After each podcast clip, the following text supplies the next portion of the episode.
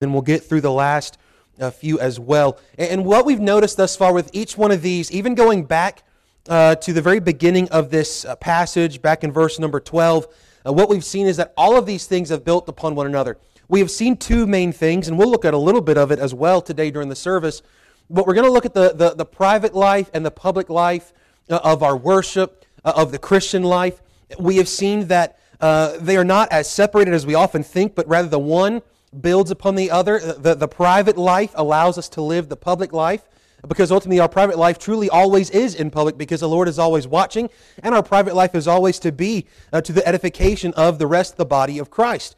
Now, furthermore, our, our public time of worship and gathering with the saints and the body, the bride of Christ, that is to then fill us up, to encourage us, to then go home and to put into practice these truths that we have learned, that we have discussed, that we have sung about, that we have fellowshipped over. And so we find that the two go hand in hand and go round and around and around to, to strengthen us from the inside out and in all parts and facets of our life. And so he builds up upon these things about what the church life should look like. He talks about the private life and the church life too, being all of these things that rejoice evermore, pray without ceasing, and everything give thanks, for this is the will of God in Christ Jesus concerning you. Quench not the spirit, despise not prophesying, prove all things, hold fast that which is good, abstain from all appearance of evil. Here we've had just this long list of these imperatives, and if we're not careful, we sometimes want to just grab the one out of the passage without looking at the rest. But what we've seen is that each one is absolutely dead on in the context of everything that is uh, motivating us the fact that Christ is coming, that all of these things should mark the life of a Christian, both in private and in public. These things should be the very nature and life of the local church that of the local church and the and the the uh, individual believer should be one of rejoicing, should be one of prayer, should be one of gratefulness, and gratitude, should be one that does not quench the work of the Spirit, as we talked about uh, uh, not last week, but I guess, but the week before, uh, th- this idea of the the Holy Spirit. Uh, his work within us and through us and for us, us quenching, resisting His work, doing things in the flesh, a multitude of those things that we see, it's sort of suppressing the, the Spirit of God. Uh, and so we've got to be very careful of these things. But he then got into despise not prophesying. Now, as we talked about prophecy uh, uh, a couple weeks ago, uh, Old Testament prophets had, had two offices. As we talked about, that their job was, was twofold. We normally think of prophecy being a foretelling of future events. That was a mere part of the Old Testament prophets' uh, ministry. The vast majority of their ministry was a forthtelling. It was a current, up to date preaching of thus saith the Lord, right? Not necessarily, here's what's going to happen in the future. There was a good bit of that, right? The Bible is full of such. But it was a, this is what God says now, in this moment, today, for you, right now. That's ultimately what preaching is for as well. Uh, the idea in the New Testament of prophecy is often referred to and, and dealing with and leading up to the proclamation of God's Word. It is not necessarily a new revelation, but rather a revealing of the current revelation. It is a preaching and a proclaiming of what God has now spoken and given to us, especially now in light of the gospel. Ultimately, as we've talked about, everything here in the Christian life and in the life of the church uh, is to be uh, in step with the gospel. It is to grow deeper in the gospel. It is to go higher and wider with the gospel. Ultimately, we find that every doctrine that we study, every part and practice of our life in the church and out of the church is to be uh, for the sake of the gospel. Now, with this, we talked about the prophesying, and we, and we left off here, I got it circled here, that prophesying is always to be an expression of the work of the Spirit through the Word of God to the worship of Christ. This should be celebrated and not despised. The issue was this.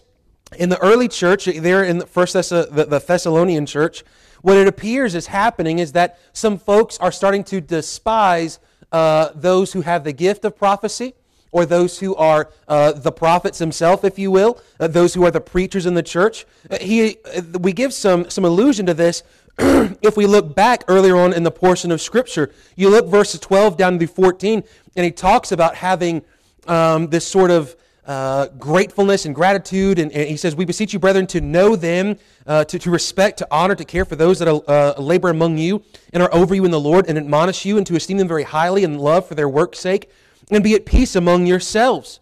Uh, and, and then he goes through the rest that we've already covered. But this idea of the importance of prophecy, this idea of the importance of the preaching of the word, It is the preaching of the word that God uses. It is the foolishness of preaching uh, that, that God uses to bring men and women to Christ, to strengthen the church, to build the church. And what we find is that uh, in that day, much like today, there was bickering. Y'all ever heard of bickering happening in a church before? No? Not this one, right? All the other ones now. Now, here's what we know about bickering, right? It happens to all of us. Why? Because we're in the flesh. Now, bickering has a much deeper root. Bickering normally goes down to pride, selfishness, greed, a multitude of things, right? Now, with bickering, we've got to see is that there's some folks here in the Thessalonian church, and the ones over here, they're going, you know, we've got the gift of prophecy. So now there's some folks over there, they're going, well, maybe we're a little bit better than the group over there that's got the gift of tongues, right? And now the folks over here that's got the gift of giving or the gift of whatever their spiritual gift may be. Now there's bickering about which gift is better and all this stuff. This one's going, well, we got the gift of tongues, so we're better off. We can speak in different languages. We got our interpreter over here, right? We got the whole thing. We're doing all right. And what Paul says to them, he says, despise not prophesying. Why? Because ultimately, the building and maturing of the individual Christian and the local church does not happen through the speaking of tongues. Is what Paul says. He says, I, I, could say a million words. Now, now, I'm paraphrasing here an awful lot. But he says, I could say a million words in tongues, and you not understand me, and I've done nothing to build you up. Right? He says, But if I, if I preach, thus say the Lord, if I give the word of God and what God has spoken, he goes, that's worth something. So the idea here of prophesying, it is a giving forth of what God wants and what God has spoken. And ultimately, the way that you and I mature as individual Christians is not through our own personal gifts, but rather through the gift of the Word of God being proclaimed. Now, how is the Word of God proclaimed? As we addressed here already, that prophecy is always to be done through the expression of the work of the Spirit through the Word of God.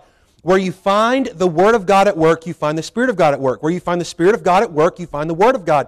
The Spirit of God is always leading us to the Word of God to lift up Christ in our life, to reveal Christ in our life to uh, allow Christ to work in our life. So the Spirit of Christ or the Spirit of God, the Holy Spirit who indwells every believer, and ultimately, if we think about it, the local church, what we find is that He is the power and ultimately working and pointing us always to the Word.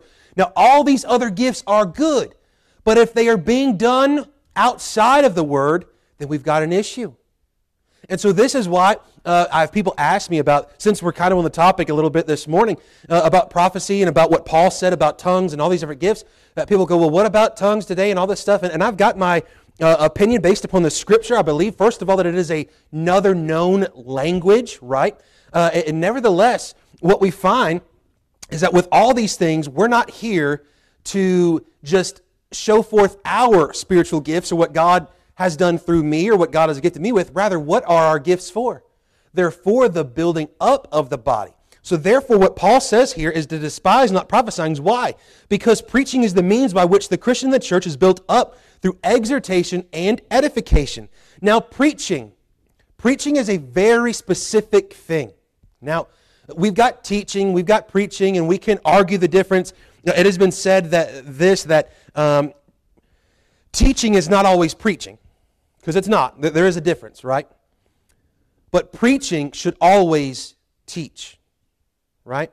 If you're preaching, if, I, if my preaching, right, is not teaching what the Word of God says, right, first of all, and it is not causing us to go deeper in a knowledge both uh, mentally and spiritually, faithfully, right, if you will, right? Faith Faith is ultimately applying the knowledge of our minds that we've read, we've studied, we've prayed, and a belief and trust within our hearts, within our very being, uh, that God's word is true. What we find is that that's what builds up the church.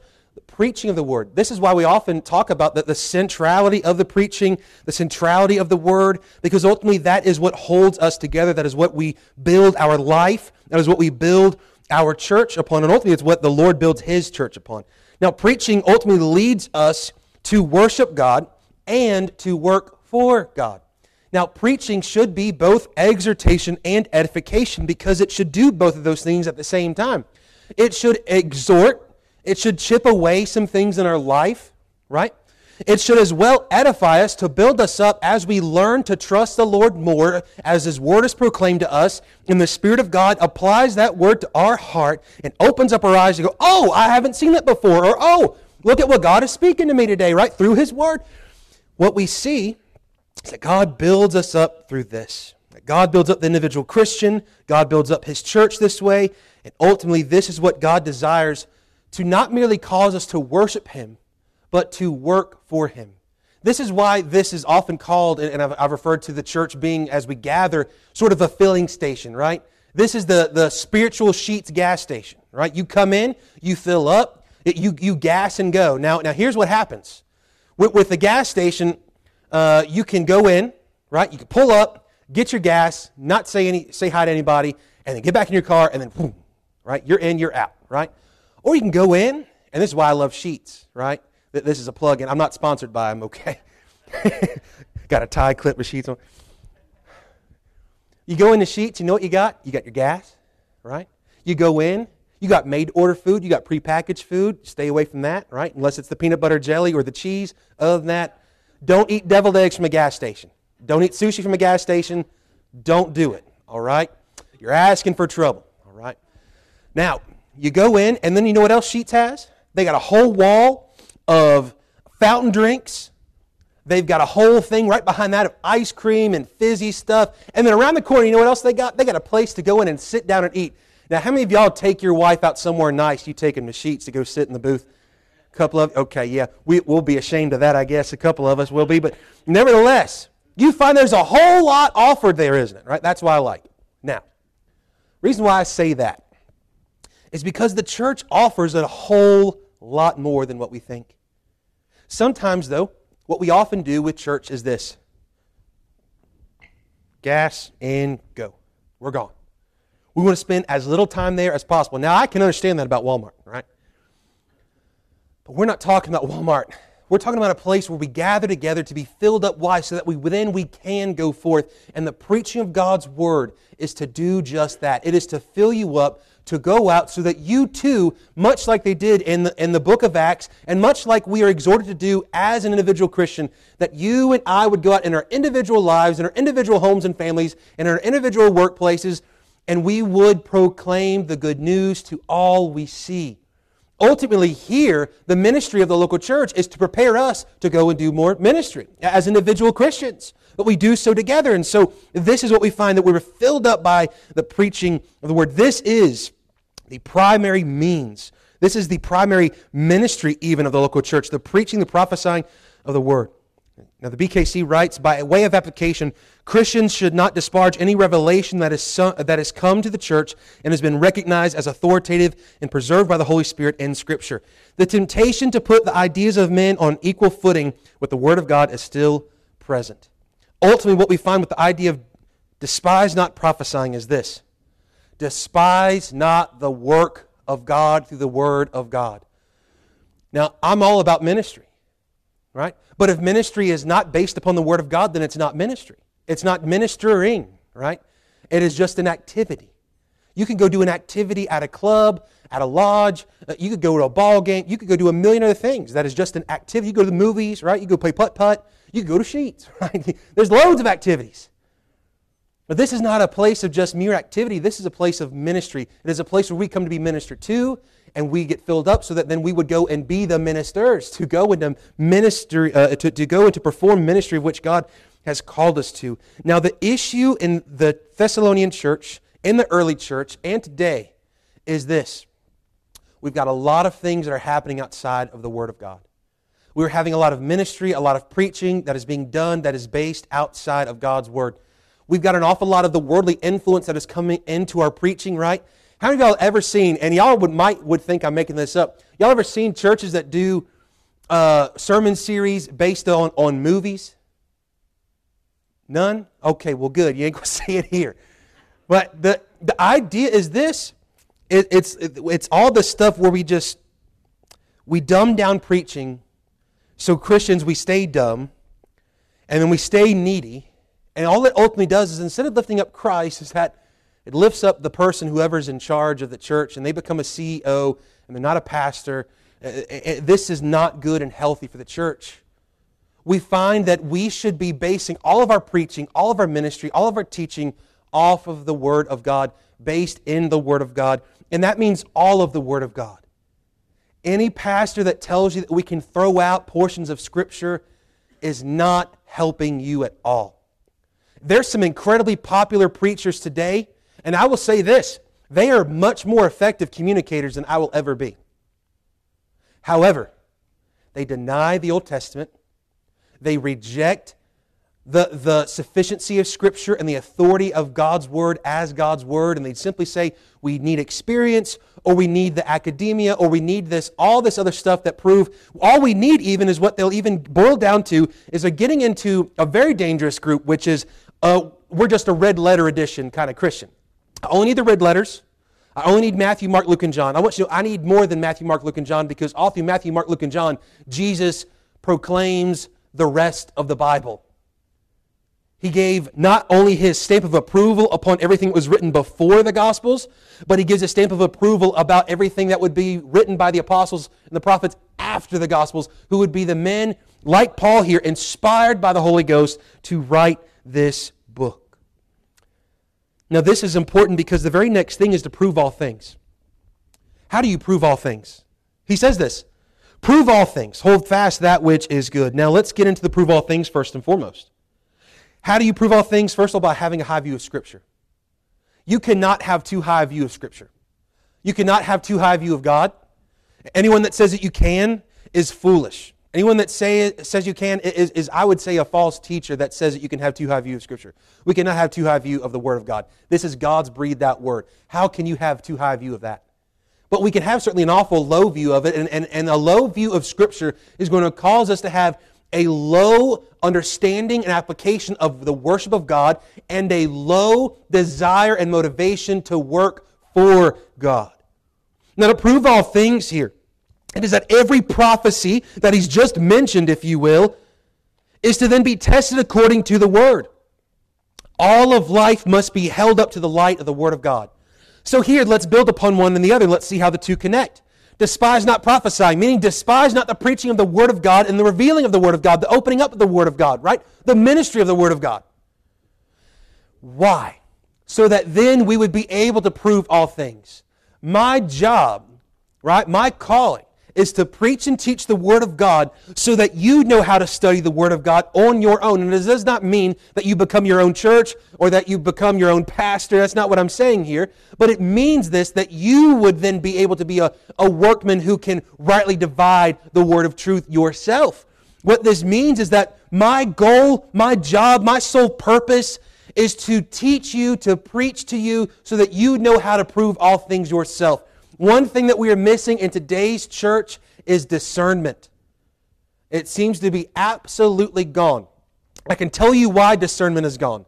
It's not because God took the gift of discernment and plucked it off of the earth. That's not the case. But it's because we're refusing to use what God has given us to discern. What has God given us to discern? The Bible.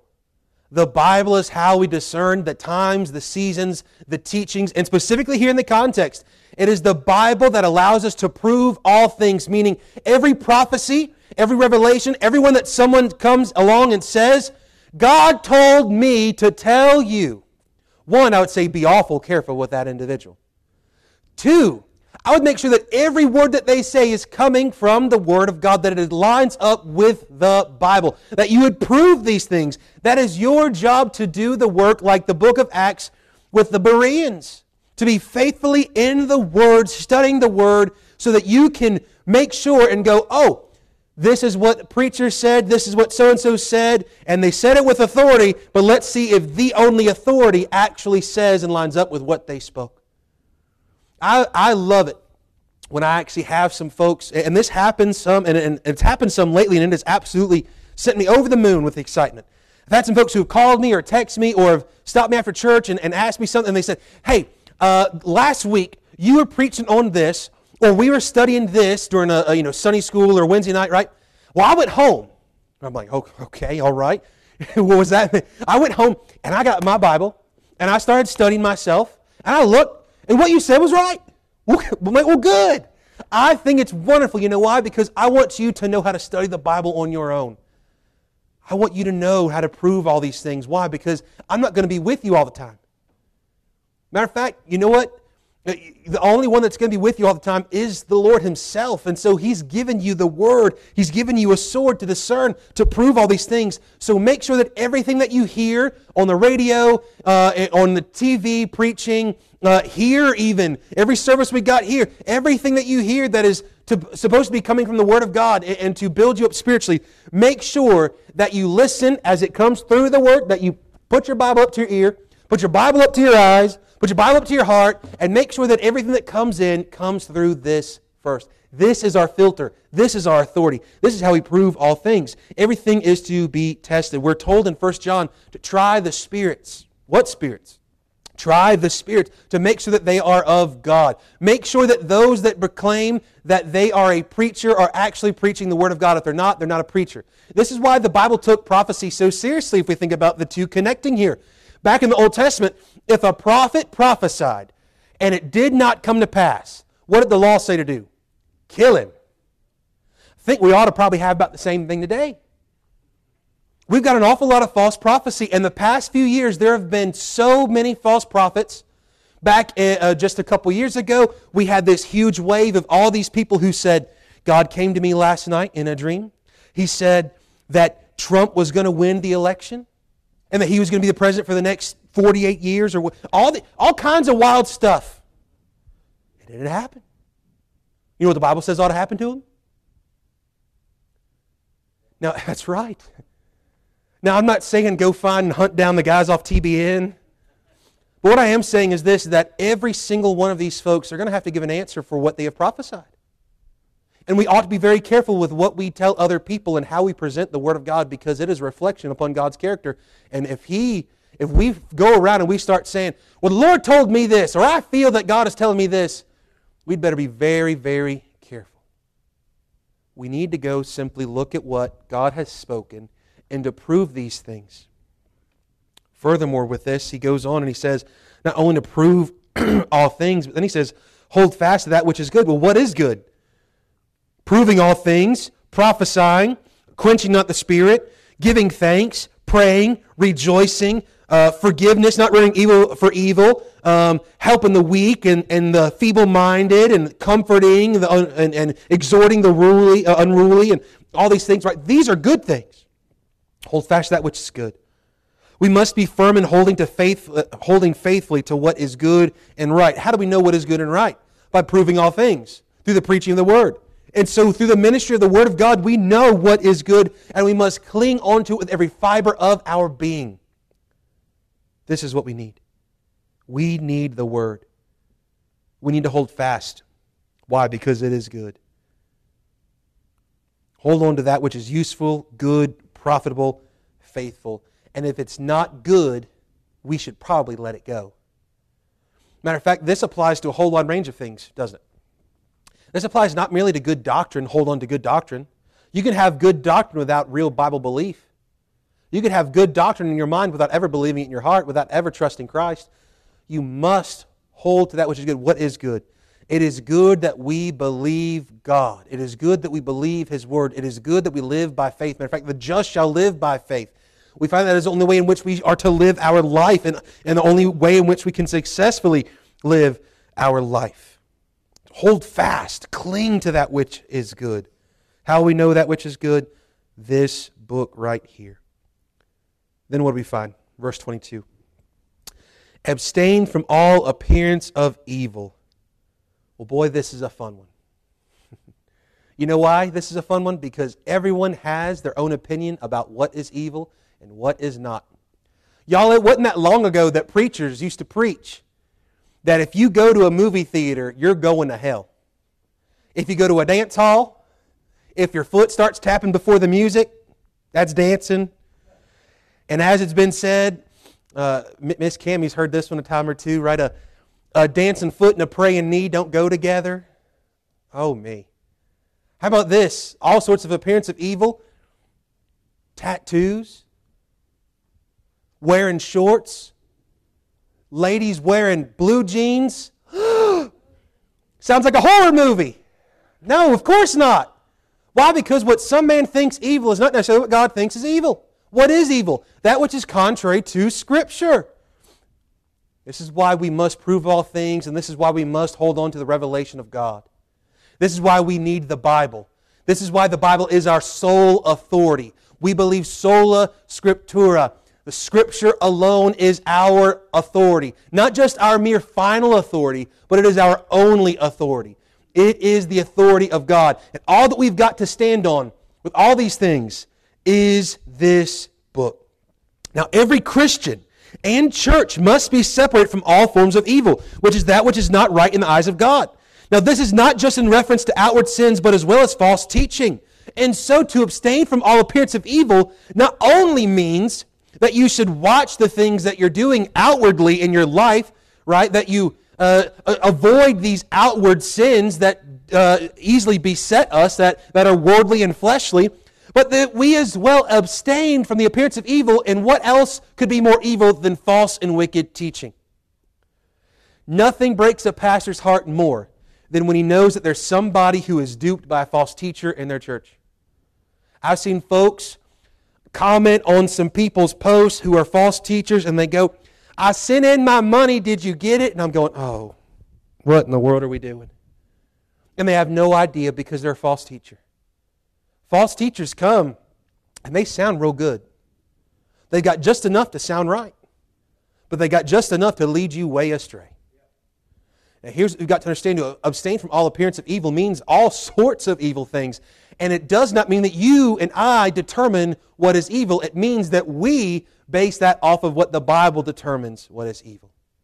And as well, Paul is the same one, not only who writes this, but is the same one that writes about uh, what is sin to one believer, he says, uh, or later on in some of his writings, we see that he says, You got one guy here who says you can have a pork chop sandwich.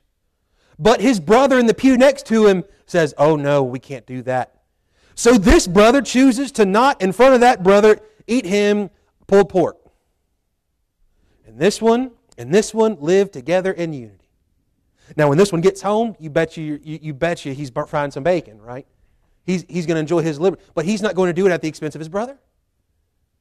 What we find is that this one thinks it's evil, that one goes, it's not. But out of respect for my brother, I'm going to I'm going to be all right with you. Because why? Because I want to dwell in unity with my friend, with my brother in Christ. So what we find is that as we abstain from all appearance of evil, we have to be careful to listen to what is actually evil and what is not. Now here's the thing. If we could not define it more than likely as good and biblical and right and just and holy, then we should probably be awful careful with how we treat it and how we go about it, right? There's some folks, there's some preachers who would think that I was in sin and my wife was in sin because we went to the fair the other night. I've heard that preaching before. Now, how many of y'all think I was in sin going to the fair the other night? Anybody? okay, just one, two? Okay, all right. Well, that's fine. I saw half the church there, anyways, by the way. so he was in sin right with me. But isn't that crazy to think? You see, what does evil mean? Evil means it goes against God's word. God's word never told me, don't go to Carroll County Fair, don't watch lawnmower racing, and don't eat some deep fried Oreos. Now, He didn't tell me to go, He didn't say to not. But we must be careful. God has not given us a license to evil or to try to ride a line between evil and good. He has not given us the desire within the life of the Christian within our heart. It does not come from the Holy Spirit to have us go, let's see how close to the world I can get and how close to God I can become. Because you can't get close to God and close to the world at the same time. To get close to the world means you're going to get farther from God and closer to the world. To get closer to God means you're going to get closer to God and farther from the world. Now, ultimately, this is a call to a life committed to holiness. We must understand that the, in the eyes of others, we may appear doing something evil when it may not be the case at all. The greater truth is that we are to be living before the gaze of God. We live before His face. So, one, may we be careful with how we appear before the Lord, and ultimately, we remember and understand that the one that we give answer to is the Lord Himself. With all these things, what we find is that God is calling us to a life of holiness motivated by the fact that Christ is coming. Now, because Christ is coming, our life ought to be holy. It ought to be set apart and set unto the Lord. I wonder this morning do these things, are they evident in our life? Are these things evident in our life this morning? They ought to be. Let's go to the Lord and pray and let's ask Him for help to make sure that we obey His word. Lord, we love you. We thank you for this time. We, got, we do ask, God, that we would obey your word that you've given to us here, and Lord, that we'd be discerning, that we would be building our lives upon your word, the truth of your word alone. Pray, God, that you would strengthen us, unite us together. That today that you would prepare our hearts for worship. And Lord, that even now that we would begin to worship you, Lord, because of your word that you have faithfully preserved for us and for our understanding. God, we thank you for this time. We pray that you would uh, help us as we gather, Lord, to sing your praises. And God, that you'd be honored and glorified in all that we say and do. In Jesus' name, amen.